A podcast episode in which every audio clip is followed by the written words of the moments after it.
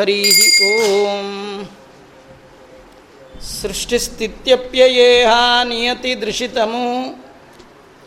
बन्धमोक्षाश्च यस्मात्। अस्य श्रीब्रह्मरुद्रप्रभृतिसुरनरद्वीष शत्रुत्मकस्या विष्णोर्व्यस्तात् समस्ताः सकलगुणनिधिः। सर्वदोषव्यपेतः पूर्णानन्दो व्ययो यो गुरुरपि परमः। चिन्तयेतं महान्तम्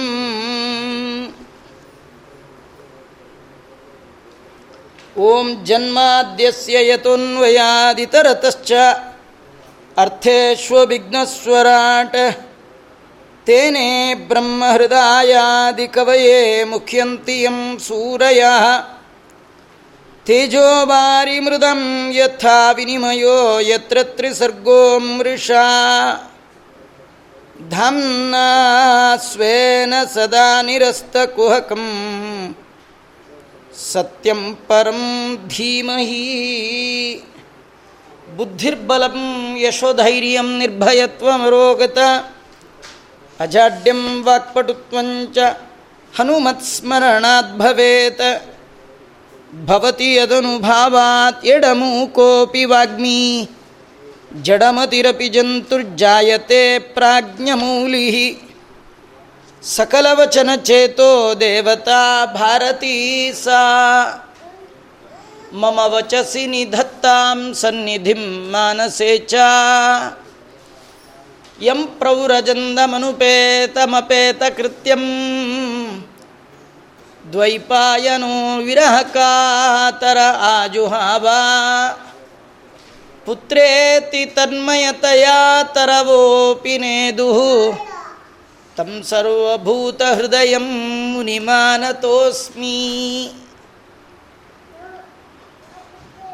ನಮೋಸ್ತು ತಾತ್ವಿಕಾ ದೇವಾ. ವಿಷ್ಣು ಭಕ್ತಿ ಭಕ್ತಿಪರಾಯಣ ಧರ್ಮಮಾರ್ಗೆ ಪ್ರೇರೆಯಂತೂ ಭವಂತಃ ಸರ್ವಯೇವ ಹಿ ಅರ್ಥಿಕಲ್ಪಿತ ತಪೋ ವಿದ್ಯಾ ವಿರಕ್ತ್ಯಾದಿ ಸದ್ಗುಣೌಘಾಕರಾನಹಂ ವಾದಿರಾಜಗುರೂನ್ ವಂದೇ ಹಯಗ್ರೀವ ಪದಾಶ್ರಯಾನ್. ಮುಕೋಪಿ ಯತ್ಪ್ರಸಾದೇನ ಮುಕುಂದಶಯನಾಯತೆ.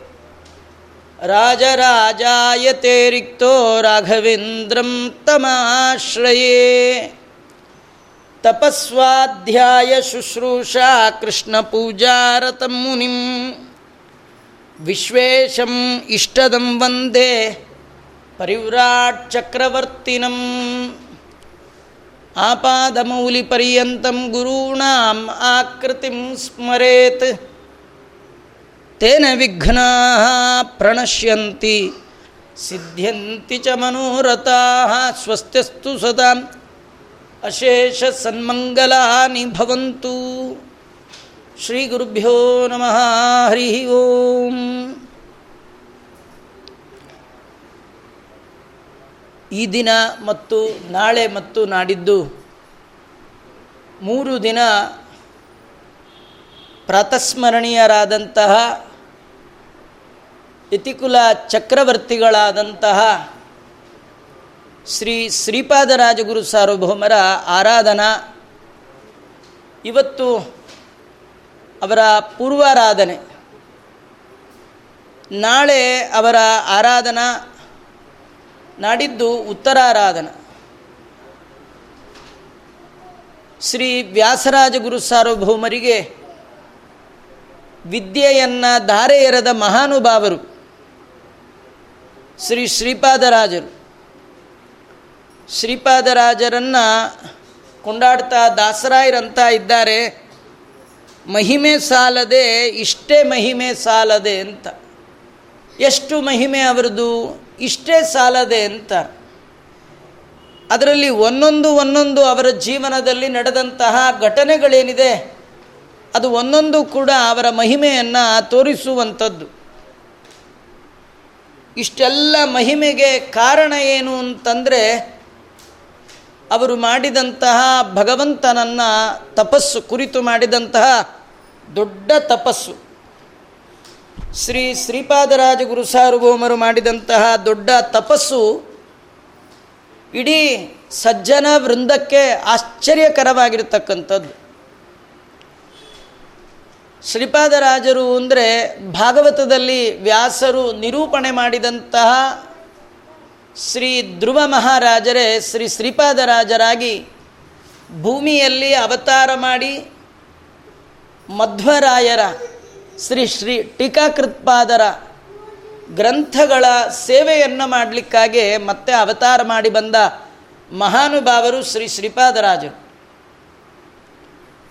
ಅವರು ಪೂರ್ವದಲ್ಲಿ ಧ್ರುವ ಮಹಾರಾಜರಾಗಿದ್ದ ಸಂದರ್ಭದಲ್ಲಿ ಐದು ತಿಂಗಳು ಅದ್ಭುತವಾದ ತಪಸ್ಸು. ಕೇವಲ ಐದು ವರ್ಷದ ಪುಟ್ಟ ಬಾಲಕ ಧ್ರುವ ಮಹಾರಾಜ ಚಿಕ್ಕಮ್ಮನ ಬಿರುನುಡಿಗೆ ತಾನು ತಾಯಿಯ ಮಾತನ್ನು ಕೇಳಿ ಕಾಡಿನ ಕಡೆ ಮುಖ ಮಾಡಿ ಭಗವಂತನನ್ನು ನೋಡ್ತೇನೆ ಅಂತ ಹೊರಟಿದ್ದಾರೆ. ಆ ಸಂದರ್ಭದಲ್ಲಿ ನಾರದರಿಂದ ಉಪದೇಶವನ್ನು ಪಡೆದ ಮಹಾನುಭಾವರು ಧ್ರುವ ಮಹಾರಾಜರು. ಯಮುನಾ ನದಿಯ ತೀರದಲ್ಲಿ ಪ್ರತಿನಿತ್ಯ ಮೂರು ಹೊತ್ತು ಸ್ನಾನವನ್ನು ಮಾಡ್ತಾ ನಾರದರಿಂದ ಉಪದಿಷ್ಟವಾಗಿರ್ತಕ್ಕಂತಹ ವಾಸುದೇವ ದ್ವಾದಶಾಕ್ಷರ ಮಂತ್ರವನ್ನು ಜಪ ಮಾಡಿದ್ದಾರೆ. ಭಾಗವತ ಅವರು ಮಾಡಿದ ಜಪ, ತಪಸ್ಸನ್ನು ವರ್ಣನೆ ಮಾಡುತ್ತೆ. ಮೊದಲ ತಿಂಗಳು ಆ ಪುಟ್ಟ ಮಗು ಇಷ್ಟು ಕಠಿಣವಾದ ತಪಸ್ಸನ್ನು ಮಾಡಿದೆ. ಭಗವಂತನ ಪ್ರಾಪ್ತಿಗಾಗಿ, ಭಗವಂತನ ಪ್ರೀತಿಗಾಗಿ. ಅದು ಒಮ್ಮೆ ಕಣ್ಣು ಮುಚ್ಚಿ ದೇವರ ಧ್ಯಾನಕ್ಕೆ ಕೂತ್ರೆ, ತ್ರಿರಾತ್ರಾಂತೆ ತ್ರಿರಾತ್ರಾಂತೆ ಕಪಿತ್ತ ಬದರಾಶನ. ಒಮ್ಮೆ ಕಣ್ಣು ಮುಚ್ಚಿ ಕೂತ್ರೆ ಮೂರು ದಿನಗಳ ಕಾಲ ಸತತವಾಗಿ ದ್ವಾದಶಾಕ್ಷರ ಜಪ ಐದು ವರ್ಷದ ಮಗು ಮಾತ್ ಮಾಡಿದೆ ಅಂತಂದರೆ ಅದು ನಂಬಲಿಕ್ಕೆ ಕೂಡ ಸಾಧ್ಯವೇ ಇಲ್ಲ. ಮತ್ತೆ ಎರಡನೇ ತಿಂಗಳು ಬಂದಾಗ ಆರಾರು ದಿನಕ್ಕೆ ಒಮ್ಮೆ ಅದು ಕಣ್ಣು ಬಿಟ್ಟಿದೆ, ಮತ್ತೆ ಹನ್ನೆರಡು ದಿನಕ್ಕೆ ಒಮ್ಮೆ ಹೀಗೆ ಭಗವಂತನನ್ನು ಉಪವಾಸದಲ್ಲಿ ಮೊದಲ ತಿಂಗಳು ಕೇವಲ ಬೇಲದ ಹಣ್ಣನ್ನು. ಎರಡನೇ ತಿಂಗಳಲ್ಲಿ ನೀರು, ಮೂರನೇ ತಿಂಗಳಲ್ಲಿ ಉದುರಿದ ಎಲೆ, ನಾಲ್ಕನೇ ತಿಂಗಳಲ್ಲಿ ಗಾಳಿ, ಐದನೇ ತಿಂಗಳಲ್ಲಿ ಅದೂ ಇಲ್ಲ. ಇಂತಹ ಕಠಿಣವಾದ ದೇಹಶ್ರಮವನ್ನು ಕೊಡ್ತಾ, ದೇಹವನ್ನು ದಂಡನೆ ಮಾಡ್ತಾ, ಭಗವಂತನಲ್ಲಿ ಮನಸ್ಸಿಟ್ಟು ತಪಸ್ಸು ಮಾಡಿದ ಮಗುವಿಗೆ ಭಗವಂತ ದರ್ಶನ ಕೊಟ್ಟಿದ್ದಾನೆ. ಯಾವ ಆ ಪರಬ್ರಹ್ಮನ ದರ್ಶನ ಮಾಡಬೇಕು ಅಂತ ಬ್ರಹ್ಮಾದಿ ದೇವತೆಗಳು ನಿರಂತರ ಕಾಯ್ತಾ ಇರ್ತಾರೆ. ಬ್ರಹ್ಮಾದಿಗಳ ಮನದಲ್ಲಿ ತೋರಿ ತೋರದಲೇ ಇಪ್ಪ ಜಗನ್ನಾಥ ವಿಠಲ ಅಂತ ವರ್ಣನೆ ಮಾಡಿದ್ದಾರೆ. ಅಂತಹ ಮಹಾನುಭಾವನನ್ನು ಕೇವಲ ಐದು ವರ್ಷದ ಬಾಲಕರಾಗಿದ್ದಾಗಲೇ ಸಾಧನೆ ಮಾಡಿ ದೇವರನ್ನು ಕಂಡಿದ್ದಾರೆ.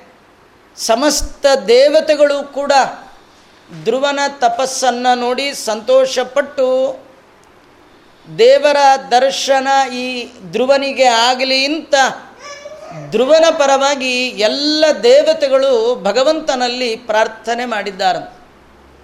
ಆ ಎಲ್ಲ ದೇವತೆಗಳ ಪ್ರಾರ್ಥನೆಗೆ ಓಗೊಟ್ಟು ಉತ್ಥಾನಪಾದನ ಮಗನಾಗಿರ್ತಕ್ಕಂಥ ಧ್ರುವನಿಗೆ ದರ್ಶನ ಕೊಡುವ ಸಲುವಾಗಿ ಭಗವಂತ ಧ್ರುವ ವರದನಾಗಿ ವಾಸುದೇವ ರೂಪದಿಂದ ಕಣ್ಣೆದುರಿಗೆ ನಿಂತುಬಿಟ್ಟಿದ್ದಾನೆ. ಆ ಪ್ರಸಂಗವನ್ನು ಭಾಗವತ ವರ್ಣನೆ ಮಾಡುತ್ತೆ. ಎಂತಹ ಅದ್ಭುತವಾದ ರೂಪವನ್ನು ಪುಟ್ಟ ಮಗು ಐದು ವರ್ಷ, ಐದು ತಿಂಗಳ ಕಂದಮ್ಮ ಯಾರಿಗೂ ಸಾಧನೆ ಮಾಡಲಿಕ್ಕೆ ಸಾಧ್ಯವೇ ಇಲ್ಲ. ಅಂಥ ಎತ್ತರದ ಸಾಧನೆಯನ್ನು ಮಾಡಿ ಜಗತ್ತಿಗೆ ತೋರಿಸ್ತಾ ಇದೆ. ಆ ಧ್ರುವ ಮಹಾರಾಜ ದೇವರನ್ನು ಕಂಡಿದ್ದಾನೆ. ಸ್ತೋತ್ರ ಮಾಡ್ತಾ ಇದ್ದ ಎಂಥ ಅದ್ಭುತವಾದ ಸ್ತೋತ್ರ. ಇಡೀ ಶಾಸ್ತ್ರದ ಸಾರವನ್ನೇ ಅಲ್ಲಿ ತುಂಬಿಟ್ಟು ಬಿಟ್ಟಿದ್ದಾನೆ ಧ್ರುವ ಮಹಾರಾಜ.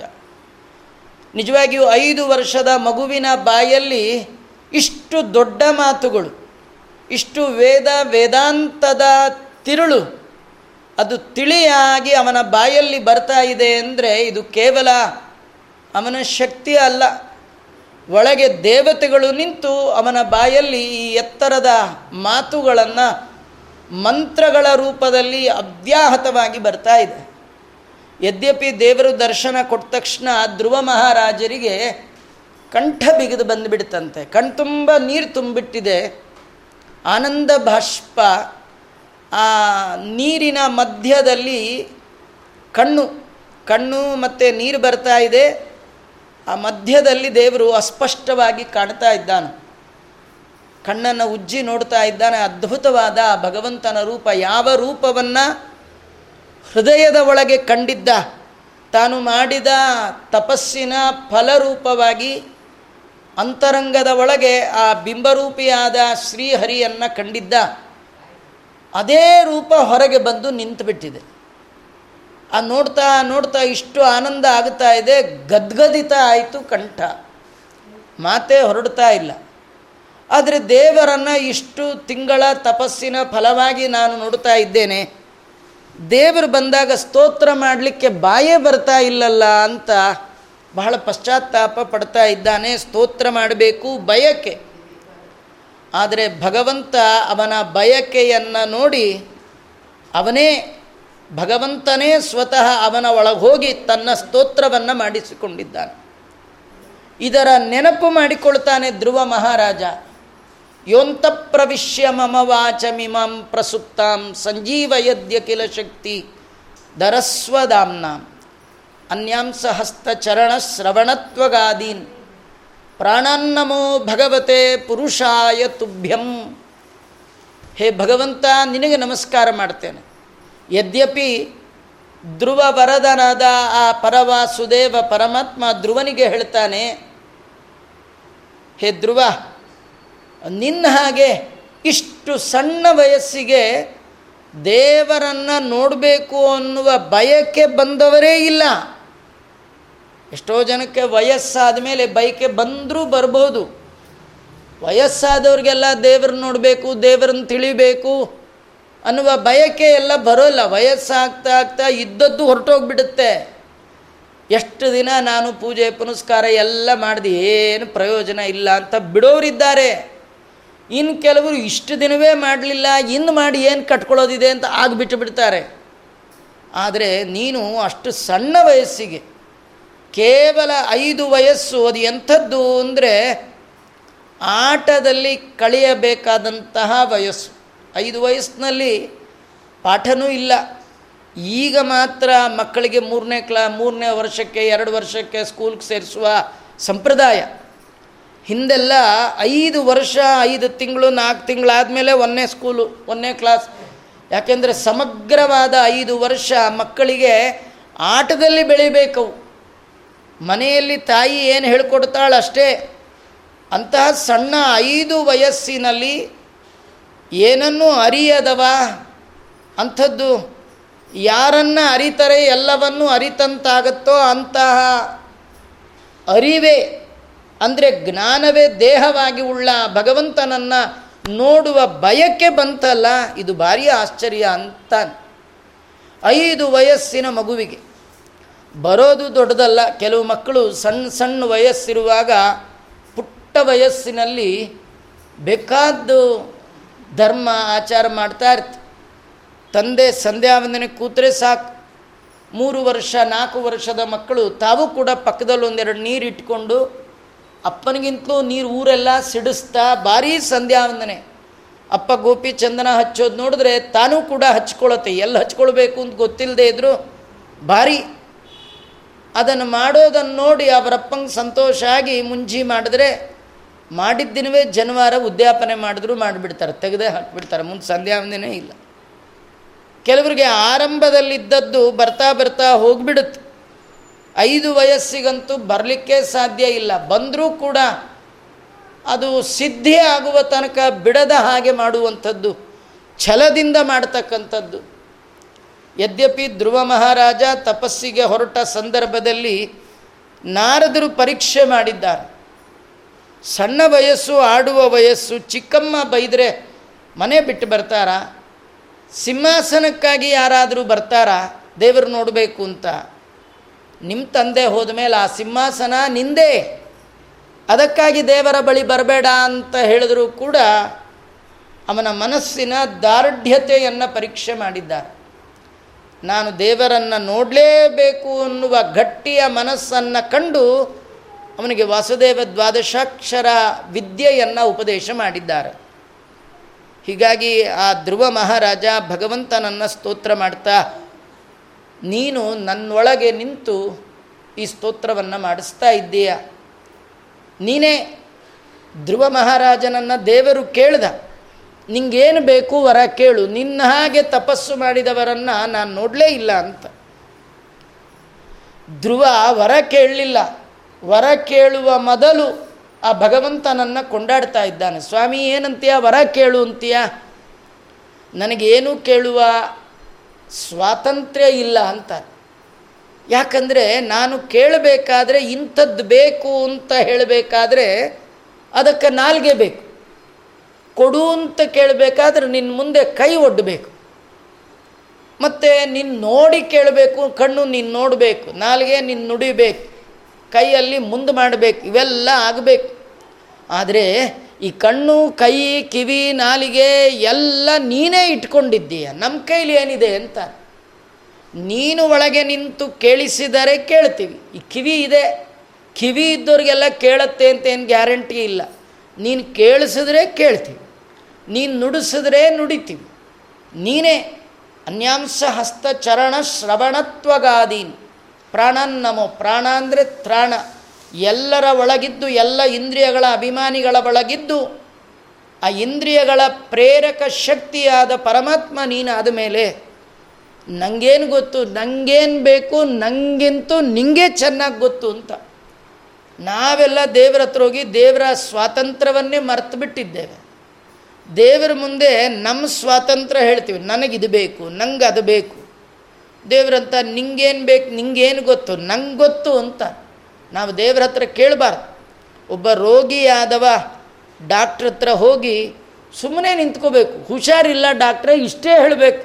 ಅದು ಬಿಟ್ಟು ಡಾಕ್ಟ್ರ್ ಹತ್ರ ಹೋಗಿ, ಡಾಕ್ಟ್ರೆ, ಮೂರು ದಿನದಿಂದ ಜ್ವರ, ಈ ಮಾತ್ರೆ ಎರಡು, ಆ ಔಷಧಿ ಎರಡು, ಈ ಇಂಜೆಕ್ಷನ್ ಎರಡು ಕೊಟ್ಬಿಡಿ ಅಂದರೆ ಡಾಕ್ಟ್ರ್ ಅಂತ ನೀನೇ ಎಲ್ಲ ಕೇಳೋದಾದರೆ ನಾನು ಯಾಕೆ ಡಾಕ್ಟ್ರ್ ಆಗಬೇಕು ಅಂತ. ದೇವರ ಬಳಿಯಲ್ಲಿ ನಾವು ರೋಗಿಗಳು. ಹುಟ್ಟು ಸಾವಿನ ರೋಗ, ಸಂಸಾರದ ರೋಗ ಇರುವವರು. ಏನು ಬೇಕು ಅಂತ ಕೇಳುವ ಹಾಗಿಲ್ಲ. ಅದಕ್ಕೆ ಇವನಂತಾನೆ, ಭಗವಂತ, ನೀನೇ ಒಳಗೆ ಬಾ ಅಂತ. ನನ್ನ ಒಳಗೆ ಬಾ, ನನಗೇನು ಬೇಕು ತಿಳಿದು ನೀನೇ ಕೊಡು ಅಂತ. ಅಂದರೆ ಕೊಡುವವನು ನೀನೇ ಕೊಂಬುವನು ನೀನೇ. ಎಲ್ಲ ನಿಂದೇ ಇರುವಾಗ ನಾನೇನು ನಿನ್ನ ಕೇಳಲಿ ಅಂತ ಈ ರೀತಿ ಅದ್ಭುತವಾಗಿ ನಮ್ಮನೆ ಮಕ್ಕಳು ಐದು ವಯಸ್ಸು, ಮೂರು ವಯಸ್ಸಲ್ಲಿ ಮಾತಾಡತ್ವೆ. ಆದರೆ ದೇವರಿಗೆ ಸಂಬಂಧಪಟ್ಟ ಇಂಥ ಮಾತುಗಳು ಬಾಯಲ್ಲಿ ಬರೋದೇ ಇಲ್ಲ, ಬರಲಿಕ್ಕೆ ಸಾಧ್ಯವೂ ಇಲ್ಲ. ಯಾಕೆಂದರೆ ಇದರ ಹಿಂದಿನ ಕಥೆ, ಧ್ರುವ ಮಹಾರಾಜರು ಇಷ್ಟು ಸಣ್ಣ ವಯಸ್ಸಿನಲ್ಲಿ ಭಗವಂತನ ಸಾಕ್ಷಾತ್ಕಾರ ಪಡೆದು ಭಗವಂತ ಕಂಡಾಗ ಇಂಥ ಅದ್ಭುತ ಸ್ತೋತ್ರ ಮಾಡಿ ದೇವರಿಂದ ಮೂವತ್ತಾರು ಸಾವಿರ ವರ್ಷ ಅಖಂಡ ಭೂಮಂಡಲದ ರಾಜ್ಯಭಾರವನ್ನು ಅನುಗ್ರಹ ರೂಪವಾಗಿ ಭಗವತ್ ಪ್ರಸಾದ ರೂಪವಾಗಿ ಪಡೆದು ಇದೆಲ್ಲ ಆದಮೇಲೆ ಕಡೆಗೆ ಎಲ್ಲ ಋಷಿಗಳು, ದೇವತೆಗಳು ದೂರದಿಂದ ನೋಡಿ ಕೈ ಮುಗಿಯುವಂಥ ಉತ್ತಮವಾದ ಸ್ಥಾನ, ಶಿಂಶುಮಾರ ಲೋಕ. ಇದನ್ನೆಲ್ಲ ಪಡಿಬೇಕಾದರೆ ಕೇವಲ ಐದು ತಿಂಗಳು, ಮೂರು ತಿಂಗಳು, ಆರು ತಿಂಗಳು ತಪಸ್ಸಿಗೆಲ್ಲ ಆಗುವಂಥದ್ದಲ್ಲ. ಅದಕ್ಕೆ ಶಾಸ್ತ್ರ ಹೇಳುತ್ತೆ, ಇನ್ನೂ ಹಿಂದೆ ನೋಡುವಾಗ ವಿಷ್ಣು ಶರ್ಮ ಅನ್ನುವ ಬ್ರಾಹ್ಮಣನಾಗಿದ್ದವ. ಬ್ರಾಹ್ಮಣನಾಗಿ ಮೋಕ್ಷಕ್ಕೆ ಬೇಕಾದ ಎಲ್ಲ ಸಾಧನೆ ಮಾಡಿದ ಮಹಾನುಭಾವ. ಆ ಸಾಧನೆಯ ಕೊರತೆ ಮಾತ್ರ ಉಳಿದಿತ್ತು. ಒಂದು ಐದು ತಿಂಗಳು. ದೇವರು ಅನುಗ್ರಹ ಮಾಡಿ ಧ್ರುವನಾಗಿದ್ದಾಗ ಅದನ್ನೂ ಮುಗಿಸಿಬಿಟ್ಟ. ನೋಡಿ ನಿಮಗೆ ಆಶ್ಚರ್ಯ. ಮೊದಲು ಬ್ರಾಹ್ಮಣ, ವಿಷ್ಣು ಶರ್ಮ ಅನ್ನುವ ಬ್ರಾಹ್ಮಣ. ಆಮೇಲೆ ಧ್ರುವ ಮೂವತ್ತಾರು ಸಾವಿರ ವರ್ಷ ಧ್ರುವಮಂಡಲ ಪದವಿಯನ್ನು ಆಳಿದ ಮಹಾನುಭಾವ ಅವನು.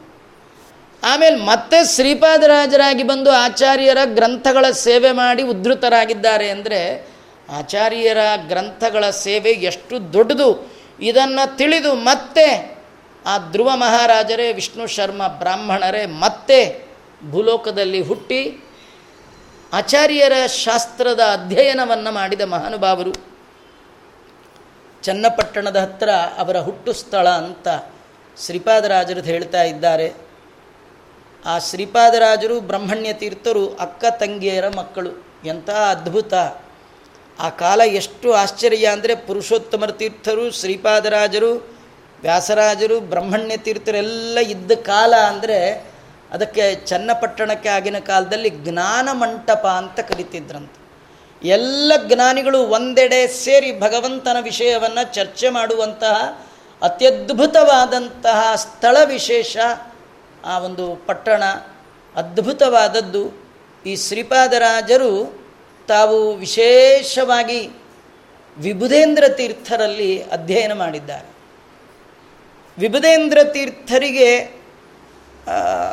ಪಾಠವನ್ನು ಹೇಳಿಕೊಟ್ಟ ಮಹಾನುಭಾವರು ರಾಜೇಂದ್ರ ತೀರ್ಥರು. ಹೀಗೆ ಆ ಪರಂಪರೆಯಲ್ಲಿ ವಿಭುಧೇಂದ್ರ ತೀರ್ಥರು ಸಮಗ್ರವಾದ ವೇದ ವೇದಾಂತವನ್ನು ಕ್ರಮಬದ್ಧವಾಗಿ ರಾಜೇಂದ್ರ ತೀರ್ಥರಲ್ಲಿ ಏನು ಅಧ್ಯಯನ ಮಾಡಿದ್ದಾರೆ, ಅದನ್ನು ವಿಭುಧೇಂದ್ರ ತೀರ್ಥರು ಅಷ್ಟನ್ನು ಕೂಡ ಪರಿಪೂರ್ಣವಾಗಿ ಶ್ರೀಪಾದರಾಜರಿಗೆ ತಾವು ಒಪ್ಪಿಸಿದ್ದಾರೆ. ಅವರಲ್ಲಿ ವಿಭುದೇಂದ್ರರಲ್ಲಿ ಶಿಷ್ಯತ್ವವನ್ನು ಮಾಡಿ ವಿದ್ಯೆಯನ್ನು ಪಡೆದ ಮಹಾನುಭಾವರು ಶ್ರೀ ಶ್ರೀಪಾದರಾಜರು. ಆ ಆಚಾರ್ಯರ ಶಾಸ್ತ್ರ, ಗ್ರಂಥಿಕ ಸೇವೆಯನ್ನು ಮಾಡಲಿಕ್ಕಾಗಿ ಅವತಾರ ಮಾಡಿ ಮತ್ತೆ ಬಂದಿದ್ದಾರೆ. ಯಾರು ಧ್ರುವನಾಗಿ ದೇವರನ್ನು ಕಂಡಿದ್ದಾರೋ, ಯಾರು ಧ್ರುವನಾಗಿ ಮೂವತ್ತಾರು ಸಾವಿರ ವರ್ಷ ರಾಜ್ಯಭಾರ ಆಳಿದ್ದಾರೋ, ಯಾರಿಗೆ ಧ್ರುವಮಂಡಲ ಪದವಿ ಮೀಸಲಾಗಿದೆಯೋ ಅಂಥವರು ಶ್ರೀಪಾದರಾಜರಾಗಿ ಬಂದು ಎಲ್ಲವನ್ನೂ ಬಿಟ್ಟು ಕಷಾಯ ದಂಡವನ್ನು ತೊಟ್ಟು ನಿಂತಿದ್ದಾರೆ ಅಂದರೆ ಮಹಿಮೆ ಸಾಲದೆ ಇಷ್ಟೇ ಮಹಿಮೆ ಸಾಲದೆ ಅಂತ. ನಮ್ಮ ಮಾಧ್ವ ಸಿದ್ಧಾಂತದ ಒಳಗೆ ಮೂರು ಜನ ರಾಜರನ್ನು ನಾವು ನೋಡ್ಬೋದು. ಒಂದು ಶ್ರೀಪಾದರಾಜರು, ಒಂದು ವ್ಯಾಸರಾಜರು, ಒಂದು ವಾದಿರಾಜರು. ಇವರೆಲ್ಲ ಶಿಷ್ಯ, ಪ್ರಶಿಷ್ಯ ಹೀಗೆ ಬರ್ತಕ್ಕಂಥವ್ರು. ಶ್ರೀಪಾದರಾಜರು, ಅವರು ಸಣ್ಣ ವಯಸ್ಸಿನಲ್ಲೇ ಅವರು ಕೂಡ ಬ್ರಹ್ಮಚಾರಿಗಳಾಗಿದ್ದಾಗಲೇ ಆಶ್ರಮವನ್ನು ಸ್ವೀಕಾರ ಮಾಡಿದ್ದಾರೆ, ಸ್ವರ್ಣವರ್ಣ ತೀರ್ಥರು ಅಂತ. ಅವರಿಂದ ಆಶ್ರಮವನ್ನು ಸ್ವೀಕಾರ ಮಾಡಿ ಲಕ್ಷ್ಮೀನಾರಾಯಣ ಮುನಿಗಳು ಅಂತ ಅವರನ್ನು ಕರಿತಾ ಇದ್ದಾರೆ. ಅವರ ವಿದ್ವದ್ವೈದುಷ್ಯದಿಂದಾಗಿ ಯತಿಗಳಿಗೆ ನೀವು ರಾಜರು, ಶ್ರೀಪಾದರ ಮಧ್ಯದಲ್ಲಿ ನೀವು ರಾಜರು ಎಂಬುದಾಗಿ ಬಿರುದನ್ನು ಪಡೆದ ಮಹಾನುಭಾವರು ಶ್ರೀಪಾದರಾಜರು ಶ್ರೀಪಾದರಾಜರು ಅವರ ಕಾಲದಲ್ಲಿ ಲೋಕಪಾವನಿ ಮಠ ಅಂತ ಇವತ್ತಿನ ಮುಳುಬಾಗಿಲು ಏನಿದೆ, ಆ ಕಾಲಕ್ಕೆ ಲೋಕಪಾವನಿ ಮಠ, ಅದು ಮೂಡಲ ಬಾಗಿಲು. ಶ್ರೀನಿವಾಸ ದೇವರ ದರ್ಶನ ಮಾಡಬೇಕಾದ್ರೆ ಆ ಬಾಗಿಲಿಂದಲೇ ಹೋಗಬೇಕು. ನಾವು ಭಾಗವತದಲ್ಲಿ ಕೇಳ್ತೀವಿ, ಮೋಕ್ಷಕ್ಕೆ ಹೋಗುವವರು ಧ್ರುವನನ್ನು ನೋಡಿಕೊಂಡೇ ಹೋಗಬೇಕು. ಧ್ರುವನನ್ನು ಬಿಟ್ಟು ಹೋಗೋಂಗಿಲ್ಲ, ಧ್ರುವನಿಗೊಂದು ಕೈ ಮುಗಿದು ಮುಂದೆ ಹೋಗಬೇಕು. ಹಾಗೆ ಆ ಇಲ್ಲಿ ಕೂಡ ಭೂಲೋಕದ ವೈಕುಂಠಕ್ಕೆ ಹೋಗೋರು ಕೂಡ ದಾರಿಯಲ್ಲಿ ಧ್ರುವ ಕೂತಿದ್ದಾನೆ ಶ್ರೀಪಾದರಾಜರು ನೀವು ಎಷ್ಟೇ ವೇಗವಾಗಿ ಹೋಗಿ, ಎಷ್ಟೇ ಸ್ಪೀಡಾಗಿ ಹೋಗಿ, ಮುಳುಬಾಗ್ಲು ಬಂದಾಗ ತಿರುಗಿ ನೋಡದೆ ಹೋದರೆ ಶ್ರೀನಿವಾಸ ದೇವ್ರ ದರ್ಶನ ನೋಡಿದ್ರೂ ಪ್ರಯೋಜನ ಇಲ್ಲ. ಯಾಕೆಂದರೆ ಮುಕುಂದ ಭಕ್ತಿಯೈ ಗುರುಭಕ್ತಿ ಜಾಯೈ ಅಂತ ಗುರುಭೂತರಾಗಿ ಶ್ರೀಪಾದರಾಜರು ಆಗಿನ ಕಾಲದಲ್ಲಿ ಲೋಕಪಾವನಿ ಮಠ ಅಂತ ಕರಿತಾ ಇದ್ದಾರೆ. ಆಗಿನ ಕಾಲದಲ್ಲಿ ಶ್ರೀಪಾದರಾಜರು ಅಂದರೆ ದೊಡ್ಡ ಕುಲಪತಿಗಳು. ಆಗಿನ ಕಾಲಕ್ಕೆ ಕುಲಪತಿಗಳಾಗಬೇಕಾದರೆ ಕನಿಷ್ಠ ಹತ್ತು ಸಾವಿರ ಜನರಿಗೆ ಅನ್ನಾದಿಗಳನ್ನು ಕೊಟ್ಟು ವಸತಿಯನ್ನು ಕಲ್ಪಿಸಿ ಪಾಠವನ್ನು ಹೇಳುವ ತಾಕತ್ತು ಯಾರಿಗಿದೆ? ಅವ್ರನ್ನ ಕುಲಪತಿಗಳು ಅಂತ ಕರಿತಿದ್ರು. ಆ ಅರ್ಥದಲ್ಲಿ ಈಗಿನ ಕಾಲದಲ್ಲಿ ಕುಲಪತಿಗಳೇ ಇಲ್ಲ. ಈಗೆಲ್ಲ ಕಿತಾಪತಿ ಮಾಡಿ ಕುಲಪತಿ ಆಗೋರು ಬೇಕಷ್ಟು ಜನ ಸಿಗ್ಬೋದು. ನಿಮಗೆ ಆಶ್ಚರ್ಯ, ಶ್ರೀಪಾದರಾಜರಲ್ಲಿ ಅಧ್ಯಯನ ಮಾಡಿದ ವ್ಯಾಸರಾಜರ ಶಿಷ್ಯರು ಆಗಿನ ಕಾಲದಲ್ಲಿರುವ ಎಲ್ಲ ಯೂನಿವರ್ಸಿಗಳ, ಯೂನಿವರ್ಸಿಟಿಗಳ ವಿಶ್ವವಿದ್ಯಾಲಯದ ಕುಲಪತಿಗಳಾಗ್ತಿದ್ರಂತೆ. ಕುಲಪತಿಗಳಾಗಬೇಕಾದ್ರೆ ವ್ಯಾಸರಾಜರಲ್ಲಿ, ಶ್ರೀಪಾದರಾಜರಲ್ಲಿ ಅಧ್ಯಯನ ಮಾಡಿರಬೇಕು ಅನ್ಬೇಕಾದ್ರೆ ಇನ್ನು ಎಂಥ ಎತ್ತರದ ವಿದ್ಯಾ ಶ್ರೀಪಾದರಾಜರಲ್ಲಿ ಹರಿದು ಬಂದಿತ್ತು ಅಂತ ನಾವು ನೋಡಬಹುದು. ಇಂಥ ಶ್ರೀಪಾದರಾಜರು ಅನೇಕ ಜನರಿಗೆ ಆಚಾರ್ಯರ ಶಾಸ್ತ್ರವನ್ನು ಪಾಠ ಹೇಳಿದ ಮಹಾನುಭಾವರು. ಆ ಶ್ರೀಪಾದರಾಜರು ತಮ್ಮ ಎಲ್ಲ ವಿದ್ಯೆಯನ್ನು ಅತ್ಯದ್ಭುತವಾಗಿ ವ್ಯಾಸರಾಜಗುರು ಸಾರ್ವಭೌಮರಿಗೆ ದಾರೆ ಎರೆದಿದ್ದಾರೆ. ಯದ್ಯಪಿ ನಾಳೆ ಅವರ ಆರಾಧನಾ ಮಹೋತ್ಸವ. ಶ್ರೀಪಾದರಾಜರಿಗೂ ಮತ್ತು ವ್ಯಾಸರಾಜರಿಗೆ ಹೇಗೆ ಸಂಬಂಧ ಇತ್ತು? ಅವರ ಪಾಠದ ಕ್ರಮ ಏನು? ವ್ಯಾಸರಾಜರು ಹೇಗೆ ಅಧ್ಯಯನ ಮಾಡಿದ್ರು? ಎಷ್ಟು ವರ್ಷ ಅವರಲ್ಲಿ ಅಧ್ಯಯನ ಮಾಡಿದರು? ಶ್ರೀಪಾದರಾಜರು ವ್ಯಾಸರಾಜರನ್ನು ಹೇಗೆ ನೋಡಿಕೊಂಡ್ರು? ಶ್ರೀಪಾದರಾಜರ ಮಹಿಮಾ ಮತ್ತಿನ್ನೇನು? ಅವರೆಲ್ಲ ಅನೇಕ ಜನ ರಾಜರಿಗೆ ಗುರುಗಳಾಗಿ ಮೆರೆದ ಮಹಾನುಭಾವರು ಶ್ರೀಪಾದರಾಜರು.